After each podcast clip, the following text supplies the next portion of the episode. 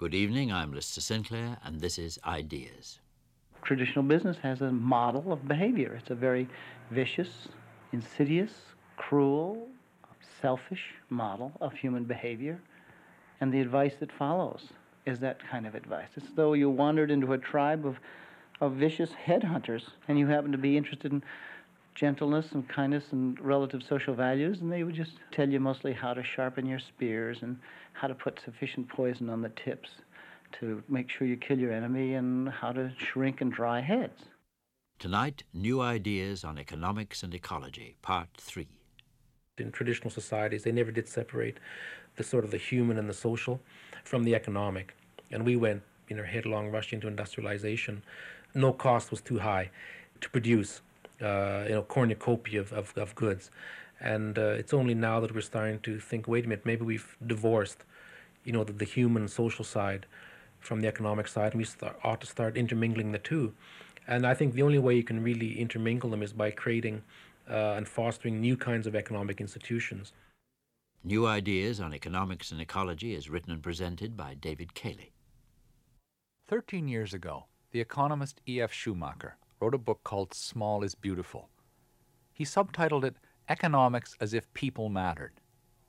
And economics as if people mattered is what tonight's program is about. People, of course, have always come into economics one way or another, but sometimes in rather peculiar ways. Classical economics, for example, assumed that societies were composed entirely of isolated individuals, or mythical individuals called corporations. It held that these individuals are all in competition with each other, and that everything they compete over has its price. Modern economics added the idea that the sum of their price transactions, the gross national product, is a proper measure of economic welfare. Today, a handful of heretical economists, along with many more inspired amateurs, are beginning to question our old assumptions about economics. They believe that it should be about communities and not just individuals.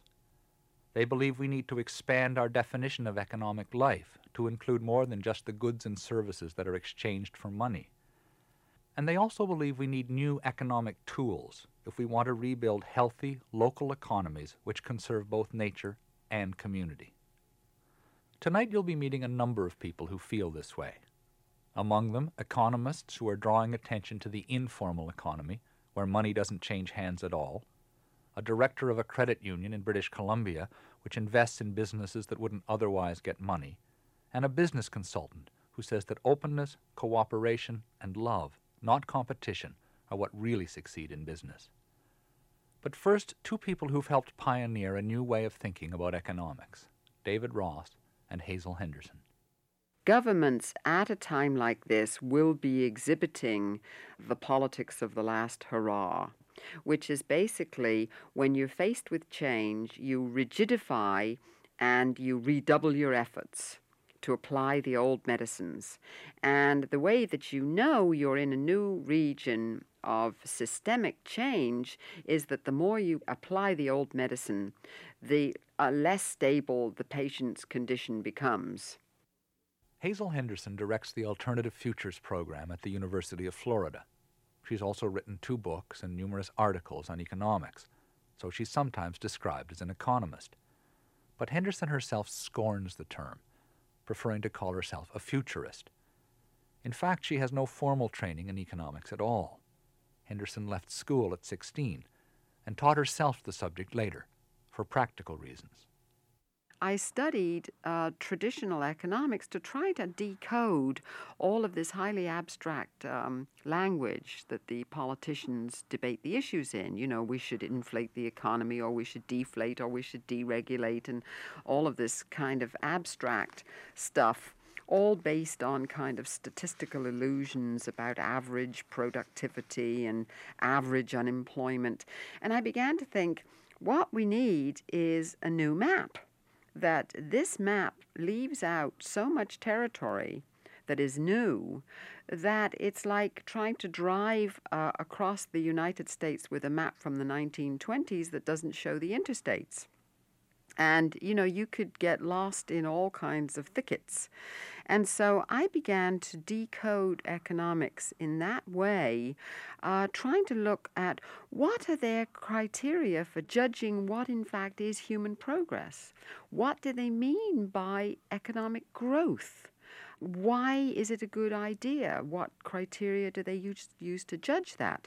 What does the GNP mean?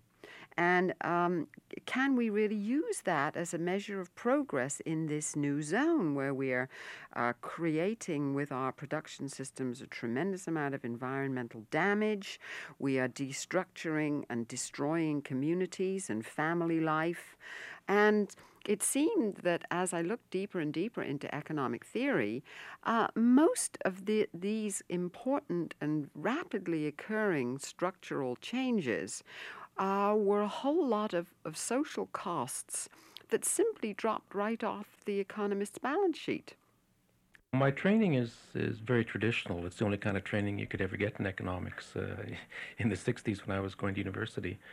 And I survived that and came out and, in fact, started to teach it for a number of years, traditional economics. And then I started to get involved with low-income groups and women on welfare and community activism like that. And I realized that what I was teaching had very little relevance to what I was seeing on the streets. That's David Ross, a consultant to various community groups. He's based in Ottawa and describes himself as a social economist. Ross believes that part of our problem today is that economists confuse the way things are with the way things ought to be. The biggest error in economics, the way it was taught then and largely still is treating it as a science, is saying that this is the only way, you know, this is the way the economy works. And in fact, it turned out to be this is the way that a lot of economists wanted it to work. Efficient, everything is privately owned, and profits dictate, you know, what happens. And if pollution develops, for example, or something is happening in a plant that causes cancer, unless the costs of those to the employer are greater than the benefits that he's getting from, you know, producing this way, then that's the way the, you know, the system works, and that's all right. There's no moral judgment other than you know, free enterprise. And so it's only when you start looking at you know, what is sort of best for society and organizing in a way that what I would call social profits, using social profits as a basis for making economic decisions rather than private profits, you have to look at the impact on the entire community of an economic action before you can judge whether or not you should do it. Then you start looking at that, then you're into a whole new field of economics, a much more democratic way of looking at things. Ross believes this separation of economic theory from social life became especially bad after World War II. That's when economists began to aspire to mathematical precision. There was an enormous mathematization of economics beginning in the 1950s. Most of the people now who win Nobel Prizes for economics, they won it because they did some little mathematical trick back in the 50s or 60s. They looked very clever. And the minute you did that, then you shut down the whole... you can't deal with social and political influences once you start mathematizing things and using, you know, great long equations and systems that are closed than that. We came to learn more and more about less and less. You know, it got very elegant, but it really came to explain nothing. And people who tried to introduce you know, extraneous things, or what economists would call noise, into the system, you know, like people wanting, you know, a different system, or trying to democratize markets. Trade unions, for example, were always considered as imperfections in the market model, you know, as if they should go away like a blemish on the face. Minimum wages, unemployment insurance, all these things are regarded as aberrations and imperfections, and they're taught as that. You know, they're not improvements to the system. This term noise is a real one, is it? Well, it's a term that sometimes econometricians will say, well, there's noise in the data, which means that, you know, it's unruly, sort of. You can't... There's people in here somewhere. That's right. Messing it up. That's right. A lot of economists today would never, and they're not being Machiavellian or anything, they just don't realize that what they're doing is capitalist apologetics, really, is what they're up to. But they don't realize it. They're not trying to be harmful. It's just that they've been brainwashed in university for so long, and then they travel with the same crowd, and they end up that way. Both David Ross and Hazel Henderson feel that what economics needs is a more comprehensive and less biased model of how things work. Here's how Henderson revises the economist's standard image of the economy as a pie.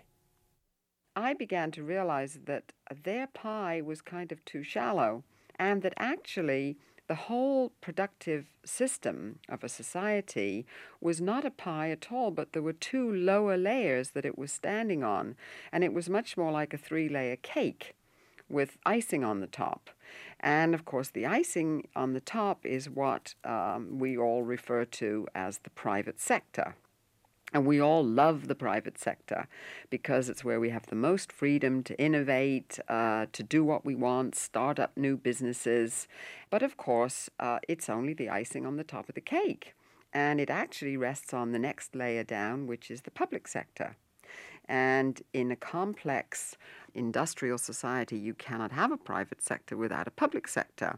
And somebody, i.e. the taxpayer, has got to provide the roads and the sewers and the harbors and the police force and the national defense and all of these infrastructure supports without which the private sector cannot really exist.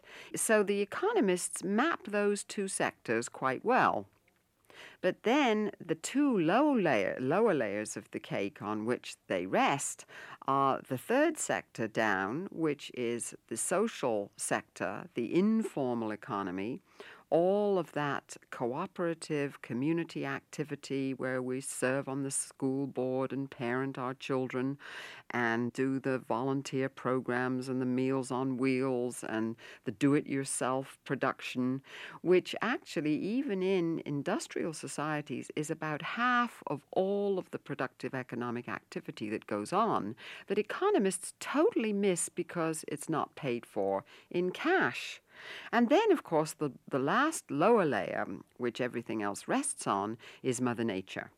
And if you start exceeding Mother Nature's tolerances and messing around too much, then that starts breaking down and the entire cake crumbles. Mother Nature, of course, isn't the only layer of the cake that's got problems. The breakdown of biological systems is mirrored on other levels as well, by inflation, unemployment, expanding deficits, high interest rates. Taken together, these problems produce an extremely unstable economic situation, and one that's very threatening to local communities. Hazel Henderson believes that communities need to respond to this by strengthening their abilities to rely on themselves. Communities have to begin the very painful process of unhooking themselves from the addiction of sitting there and waiting for the goodies and being told what to do.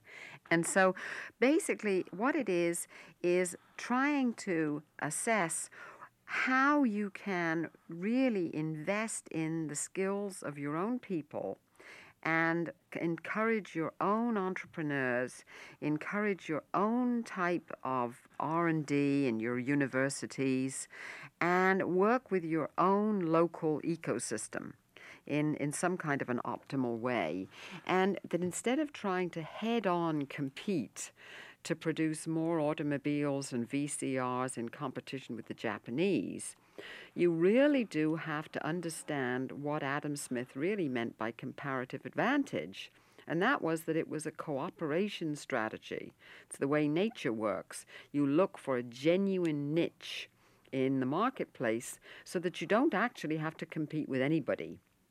And I think that local governments are seeing this now, that if they all rush out and try to bring in an automobile assembly plant from Korea or Japan or a VCR assembly operation from Taiwan or somewhere, what they end up with is simply they've exposed themselves to this global fast lane, the worst kind of instabilities, where they will have a very quick ride for 2 or 3 years, and then the plant will move to China. And so the only way to go is to button up the local economy. One way to button up the local economy is to keep money at home by investing it locally. You can do that through credit unions or other locally controlled financial institutions, and later we'll be looking at that. But right now, Henderson has another idea which I think is worth exploring. She believes you can also bolster your local economy by considering alternatives to the national currency. Henderson calls these local limited-purpose currencies. One of her favorite examples is a system recently introduced in her home state of Florida. The service credit system, which we've just legislated in the state of Florida, is like an official blood bank of crediting volunteers with the work they do in the community, so that eventually we hope we can give out what we're calling service credit cards, which would enable volunteers in good standing in the community who've racked up so many hours to have a little plastic credit card with their name on it, saying, I am a service credit volunteer, and here's my credit card, which entitles me to ride on the buses free or to use any underutilized public amenity, which is being paid for by the taxpayers. And so in every place I go, I find people are inventing either alternative limited-purpose currencies, or they are growing a homegrown information economy where they're linking needs and resources, exchanging skills, doing learning networks, many of them using personal computers. And they're doubling up in houses and figuring out all kinds of mutual aid and barter schemes whereby they can do the only sensible thing, and that is to stay out of the funny money fast lane. And you see the same non-money economy sprouting, of course, in the international trade field, where 25% of all international trade is now conducted in barter for precisely the same reason. And it's really what is actually happening is that money and information are becoming interchangeable, and people are realizing, look, we don't need those strange green pieces of paper that the feds print, that they're not the only croupier that can dish out the chips. We need some local chips to play with.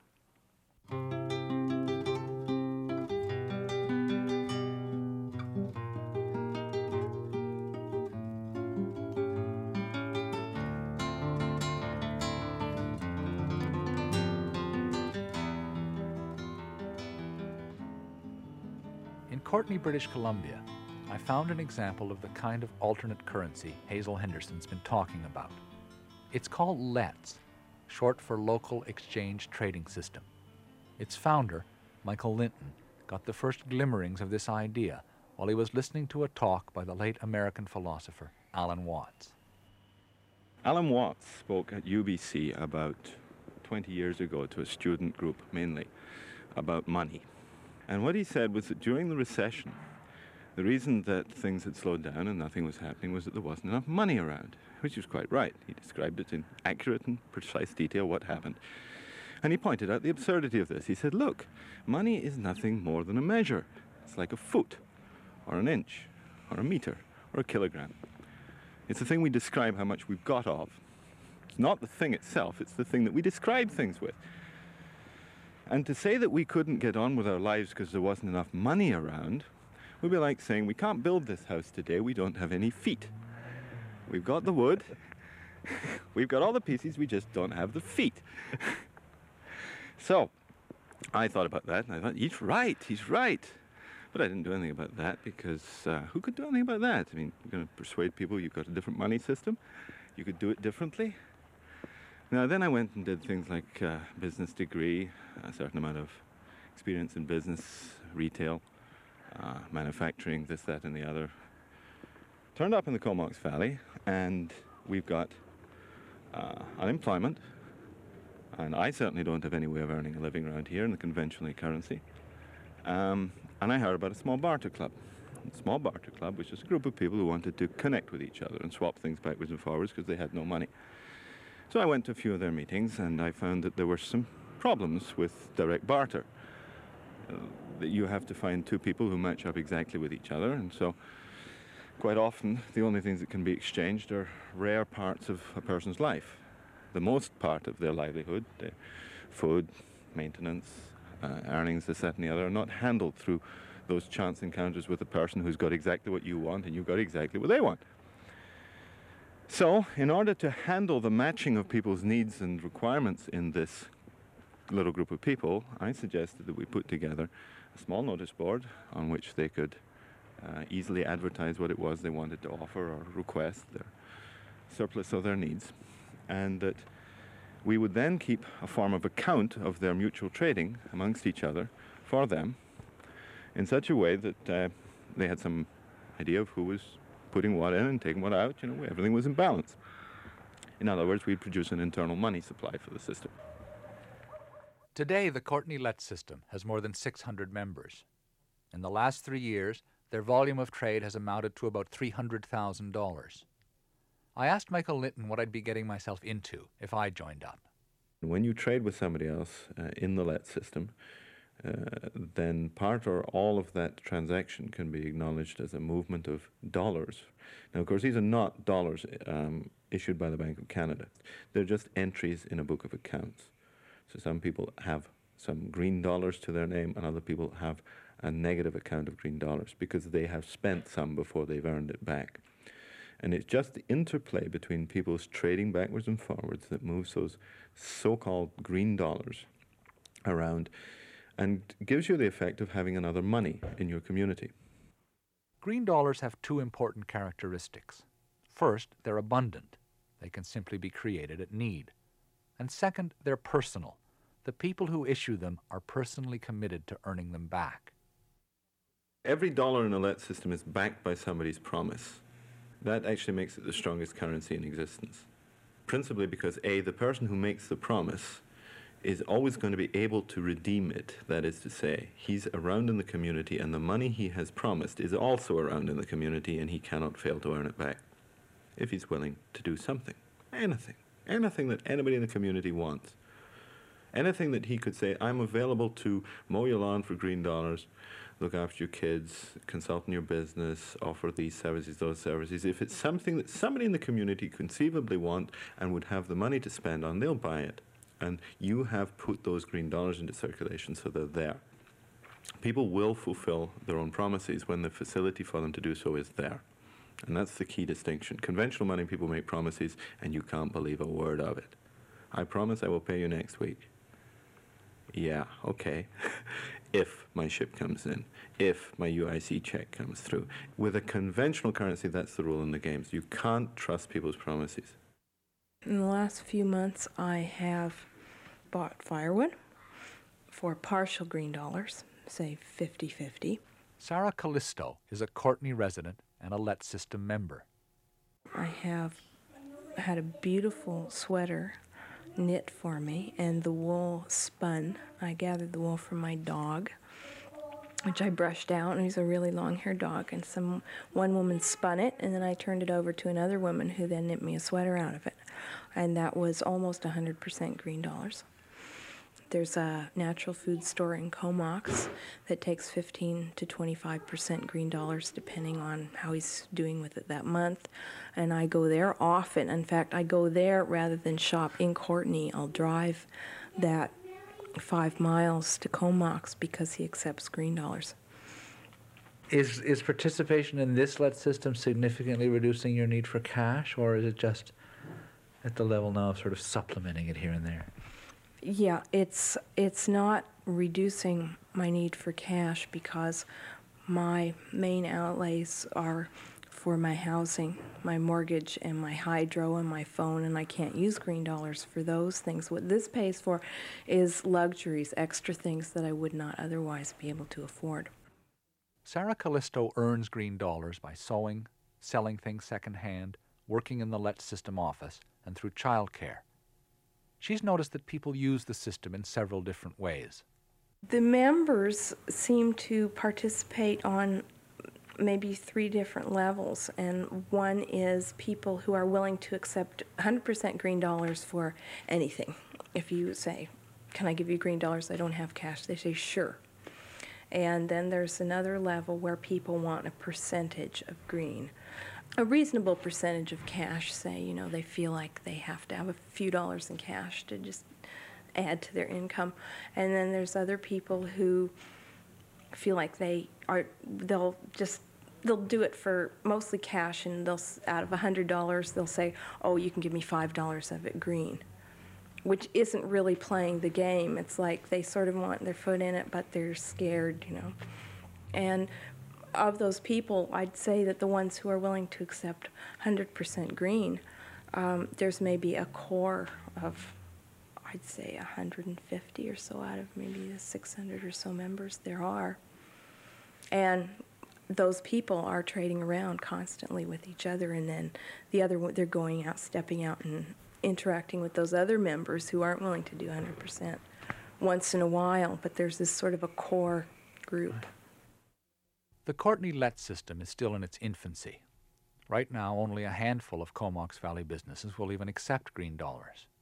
But if everyone accepted them, Mike Linton thinks it could change the whole pattern of local economic development. At the moment, many communities are chronically short of cash. As a result, they're forced to rely on cheap imports, because they're less expensive than things produced at home. But if communities had more money available for local trade, like green dollars, then perhaps they could afford to make or grow some things they now import. The economic base would become more diverse, more stable, more secure. There'd be more jobs. Communities could still engage in external trade, but they wouldn't have to stake their entire livelihoods on it. Altogether, Michael Linton has high hopes for the LETS system. He's invented a game called Let's Play to teach other communities how to use it, and he's offering a software package for the system at cost.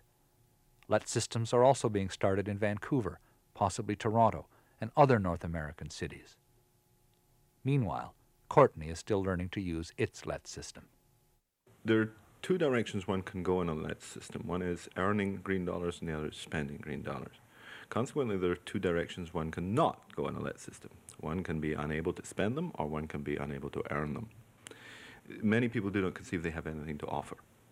So they're very reluctant to spend green dollars in case nobody wants anything they have. Others are more concerned, what can I buy with this stuff? Like, I've earned 500 green dollars, where can I spend it?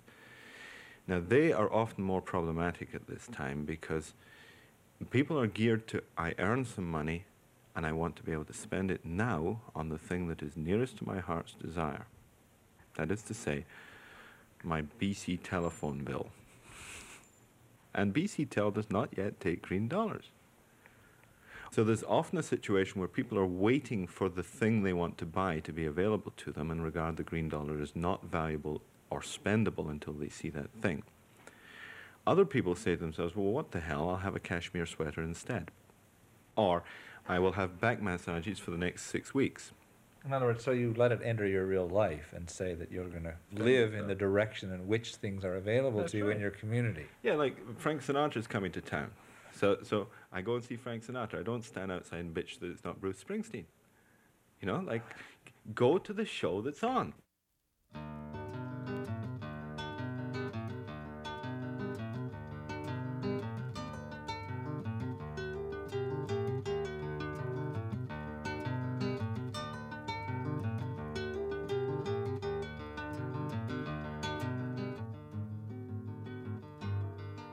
Part of the genius of the LETS system is that it turns the age-old practice of face-to-face barter into a viable local economy. Barter is usually classified as part of the informal economy, that part of the economy where things aren't paid for in money, a part that economists have often ignored. But today, some people are arguing that the informal economy is just as important as the formal one, where money counts. That includes economist David Ross and geographer Peter Usher. They're co-authors of a new book called From the Roots Up, Economic Development as If Community Mattered.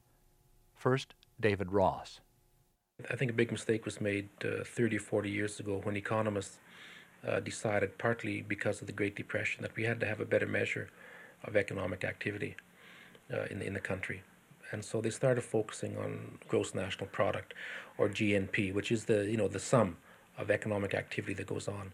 But it cuts short of measuring all economic activity. I mean, my biggest complaint with it is that it does not measure activity in the household, for example.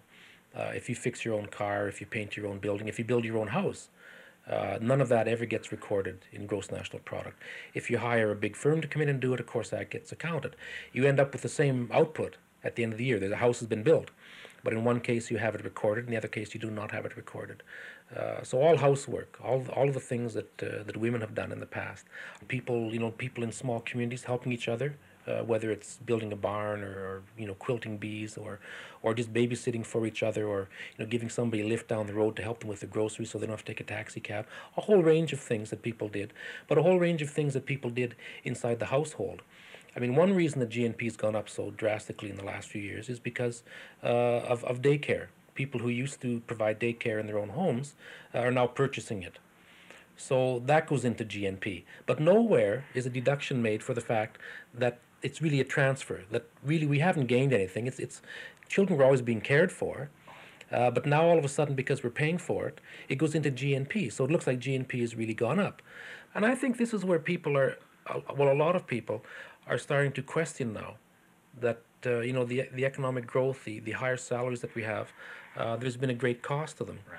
That in fact it hasn't been all a net gain. And of course, where you have households where both spouses are working, they come to realize this very quickly, that a $40,000 salary isn't twice as much as $20,000 when one person was attending to home care. The difference between the informal and formal economies is not just a matter of who does what things or where these things are done. It's also a matter of how they're done. The informal economy, according to Peter Usher, is driven by a completely different set of principles than the formal economy. What it is we have a system of, if you like, balanced or generalized reciprocity. We do things for other people on an understanding that somewhere along the line that will be repaid. And in a sense, each generation does that for the next. People raise their kids and try and give them, food and shelter and education and, a place to start in the world and so on. And they assume that perhaps in their old age they might be able to rely on their children who are productive. People do things for each other and they don't say, well, gee, that'll be $5 or you do that for me tomorrow. There's an assumption that, well, that fellow's always been good to me, and I'll be good to him. Or I owe that person a favor because of what they did for me a long time ago, and people work that way. And what's going on then is what drives that kind of economic activity is not the ambition to accumulate.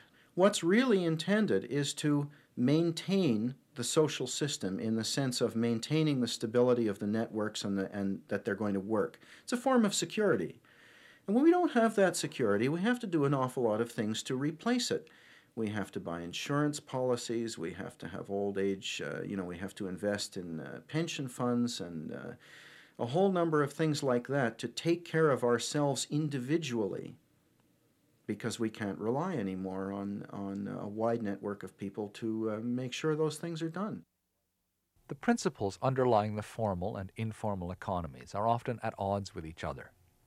For instance, formal economic life hardly allows us time to maintain supportive social networks.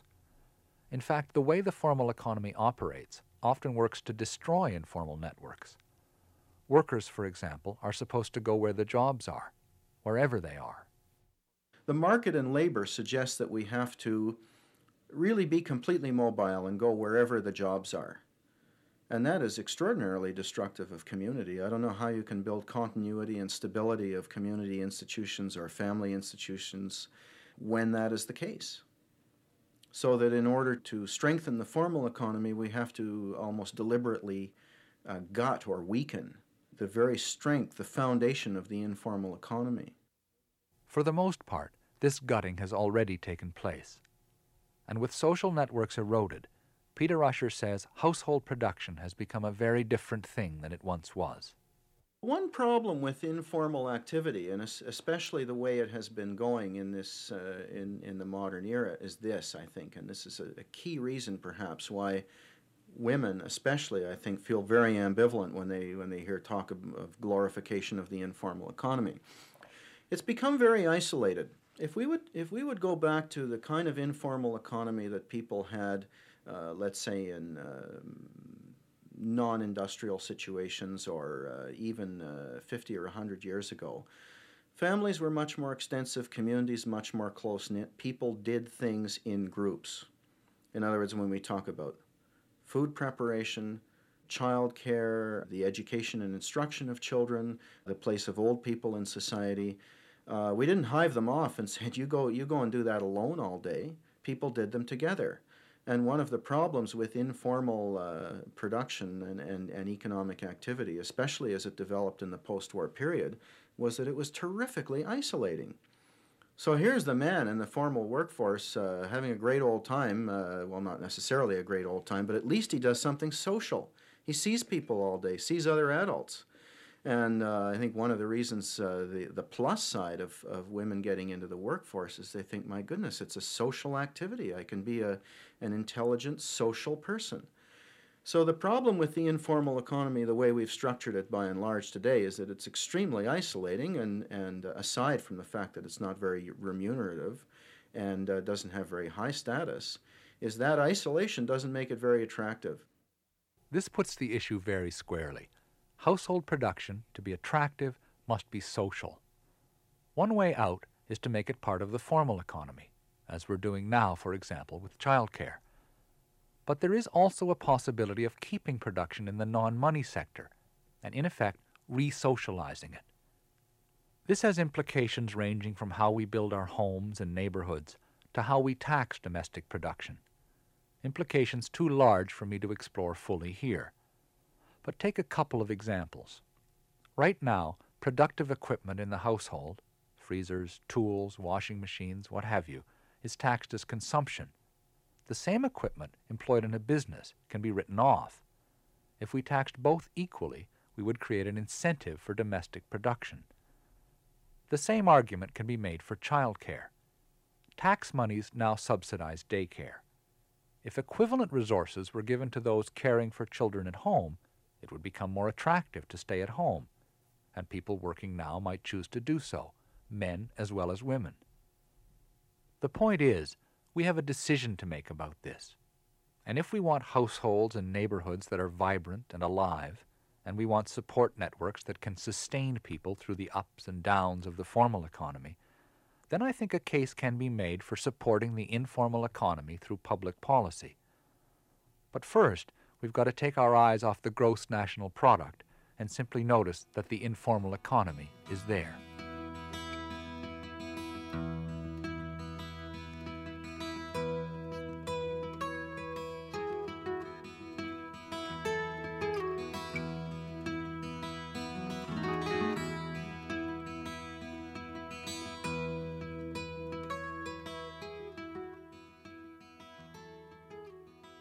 The informal economy is only part of what makes communities strong.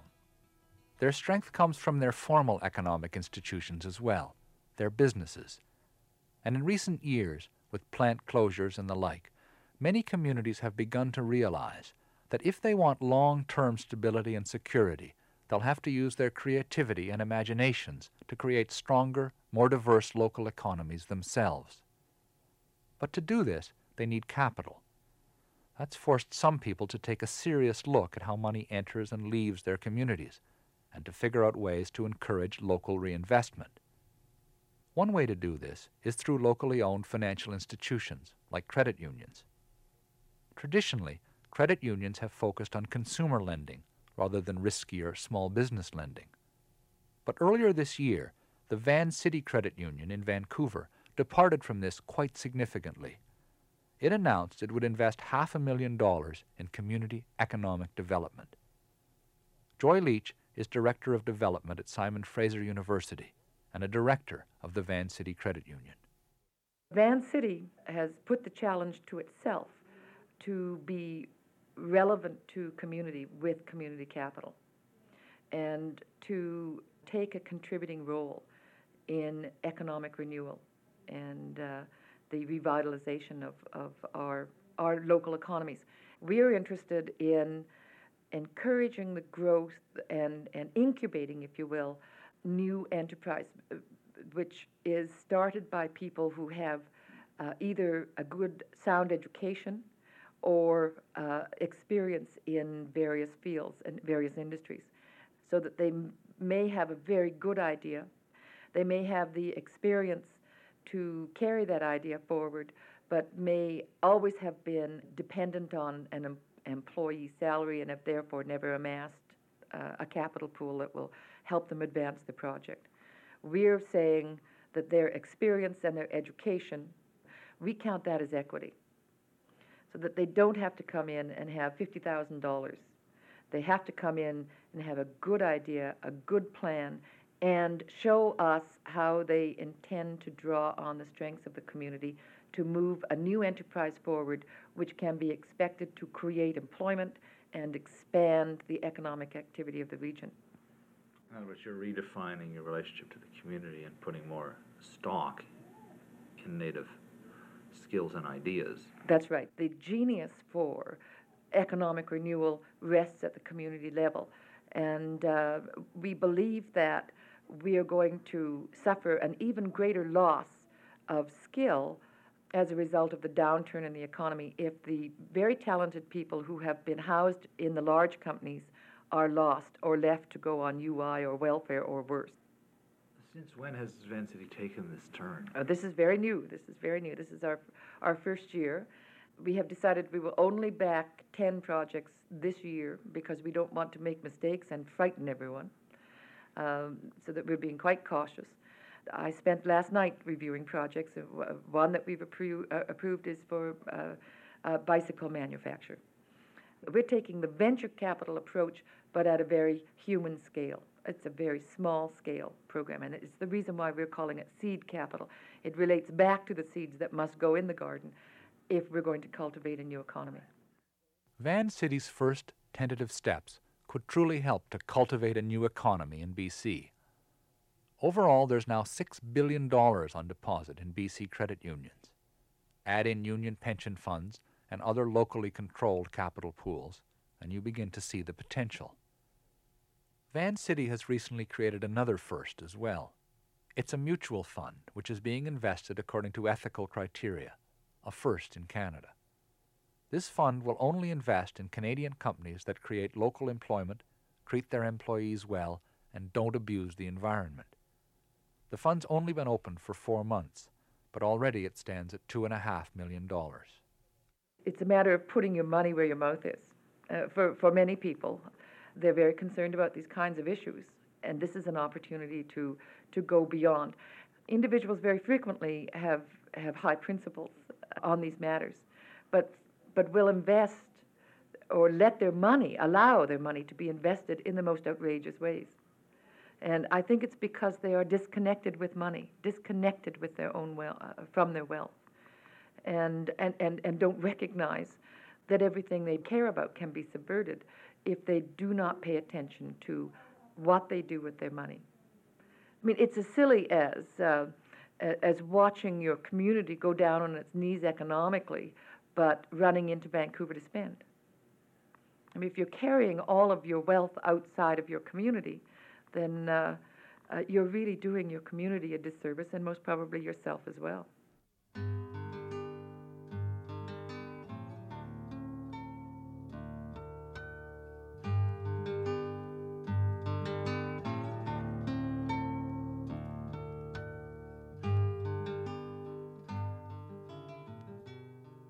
A lot of what you've heard so far tonight has been about a new economics, a social economics, in which human interests and economic interests are not opposed to each other. It's an approach which offends many of our favorite prejudices about the real world, which is supposed to be harsh, mean, and competitive, nasty, brutish, and short. But according to Michael Phillips, these prejudices are just that, prejudices. Michael Phillips was once a vice president of the Banc of California. Then, in the early 70s, he began to work as a consultant to many of the new hippie businesses that were then opening in San Francisco. There were whole food stores, small publishers, craft stores, even a small circus called the Pickle Family Circus. These businesses were set up to do something, or share something, not just make money. And the ideas of their owners were so much at variance with conventional business wisdom that many of them couldn't even get through the door of a bank to get a loan. That's where Phillips came in. He organized them into a mutual support network called the Briar Patch. And in the process, Michael Phillips discarded his traditional ideas of business, that you have to be aggressive and competitive to succeed. What happened was that I did a sample of the 500 businesses for which I had good records dating back 8 years. And of those 500 businesses, over 450 had been in business, had started and been in business more than 5 years. The national average in the United States and in Canada and England is that 90% of businesses will have failed in the first 3 years. It's the difference between black and white, night and day. This group of hippies and young, naive people who didn't know what the traditional values were for business and had their own were stepping into the same situation into which ordinary people would set foot, and 90% of them would fail in 3 years. And 5 years later, 90% of them were successful. You'd have to say what was right about the second group and what was blatantly wrong about the first group, the traditional way of doing business. And as I look back on it, that's what honest business is about, and that's what the Briar Patch made me realize. Today, the Briar Patch has about 450 members in the San Francisco Bay Area. Membership is based on a commitment to three basic principles. The values that the Briar Patch businesses have as a whole is first, openness. Second is cooperation. And third is the reason for being in business is they love the particular business they're in. Now, openness was just their attitude. Those were the types of people we were dealing with. It was one of the social values that was coming out of the late 60s was openness and honesty, that if you're going to deal with people in a comfortable long-term relationship, you had to be candid about your feelings. You had to be willing to listen to their feelings and their statements about you in order to create a genuine friendship. And that pervades Briar Patch business. It went so far that their financial statements are almost always available anywhere, posted in the front of the store, posted in the business somewhere on the front table. That openness was a value. Second one was they actually had a genuine belief in cooperation, willingness to share their resources. One of the qualities about being in the Briar Patch and having the membership list is that you know that you can call other people on the list and they'll answer your questions. And lastly was the value of that they had to be in a business they loved. Business is hard. And in order to make it through the tough times, you've got to love what you're doing. It just turns out, especially for small businesses, greed is insufficient. Motivation to keep people working late hours when there's a leak in the roof, when your spouse has run away with somebody that you were jealous of, your dog bit you, and your landlord has just sent you an eviction notice. And those things do happen in business, and they tend to happen late on a Saturday night. And greed is not enough to get you to come back on Sunday morning, clean up this mess, and begin dealing with the problems one by one. But loving the businesses might get you through it. Because of its success in San Francisco, the Briar Patch approach has now spread all the way to Japan and Sweden. The Swedes were so impressed by it, they adopted it as a model for national small business development. Michael Phillips has been invited to Sweden several times to share his experience with Swedish business people. And on one of these visits, something happened which I think makes a fitting ending for tonight's program. I visited a little town in Sweden called Filipstad. It's in the center of Sweden in Värmland. This was a town that was down to a little over 500 people left, a town of been almost 25,000. And with a group of other people, I was invited to Filipstad to meet with the people and the business people. There were about 30 people. They'd all been asked to bring their financial information about their business, and they were very reluctant, but the person who invited them was important in the town. And at that point, anybody was willing to try anything. And I said, I don't know what good this is going to be, but I do know an awful lot about businesses, and if you give me a specific business, I can give you an awful lot of very specific help. You show me the financial information, describe the business, and I can tell you how to improve your business. Who's going to have the first information? Well, nobody, no proper self-respecting Swedish business person is going to show their financial statements under any circumstances. They don't even talk to strangers. And even in a small town, they would never show it to anybody else. It's like showing their medical records to somebody else. One woman who had a small woolen goods store that appealed to tourists, said, okay, here's my financial records. Can you see what I can do? And so I projected them on the wall, and I started to ask her some questions and talk about it. And the room began to murmur and seethe and hiss with noise, and the noise just got louder and louder. Here I'm trying to talk to this woman about her business, and the noise level is getting louder and louder. Everybody was yelling and talking to everybody else, and the whole room was in just pandemonium. They were yelling at her. They were running over to her. They were talking to her as fast as they could. And I'm standing on the sideline, and I asked my friends and the translator what's going on, what's happening. And they slowly translated the various things they heard. And they said, well, there's one guy who said she's paying too much rent. So he knows a place she can get lower rent. There's another guy that said her transportation costs are too high. He goes into Stockholm every week. He'll pick up the stuff for her. His truck doesn't have that much in it when he comes back. Everybody was offering her significant ways to reduce all of her costs and making connections for her with friends of theirs in different parts of the country who would buy her goods and material and merchandise. They wanted to help her when she was open, and when they understood her business, which they did, they wanted to help her, and they knew how to help her. It was this community had a chance to apply its community spirit to the business at hand. Filipstad has been growing since then. I think it's got, say, 1,500 to 2,000 people living in the town, and the number of businesses has almost doubled in that period of time. The town changed its direction. Now, there can be any explanation. There's nothing else has changed about the environment. It's still the same trees and the same low-grade coal and the same fields with beets growing sugar out there. It's the fact that these people had the power to use their social skills in a new area of business.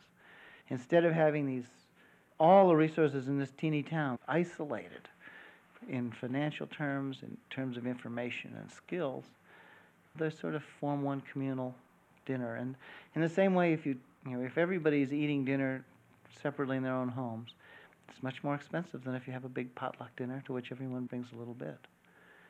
That potential for community cooperation applies in business, but the first step is openness. Your financial records have to be open, and the potential miracles that flow from that are enormous, and how it happens is going to take sociologists in the next century to come up with a good explanation. All I can see is it increases the social fabric, tightens the weave, and that's an analogy. It doesn't really say anything about what's actually happening.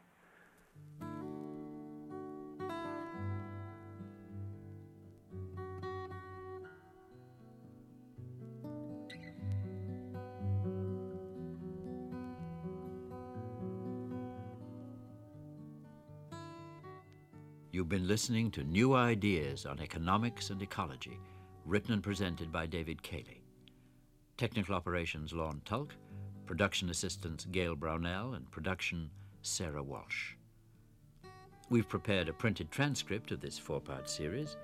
It costs $5, and you can get one by writing to Economics and Ecology, care of CBC Enterprises, Box 500, Station A, Toronto, M5W1E6. Please enclose a check or money order for $5, and remember that delivery takes about 8 weeks. We've also prepared a reading list on the subject. It's free, and you can get one by writing to us here at Ideas, Box 500, Station A, Toronto, M5W1E6. The executive producer of Ideas is Bernie Lucht, and I'm Lister Sinclair. Good night.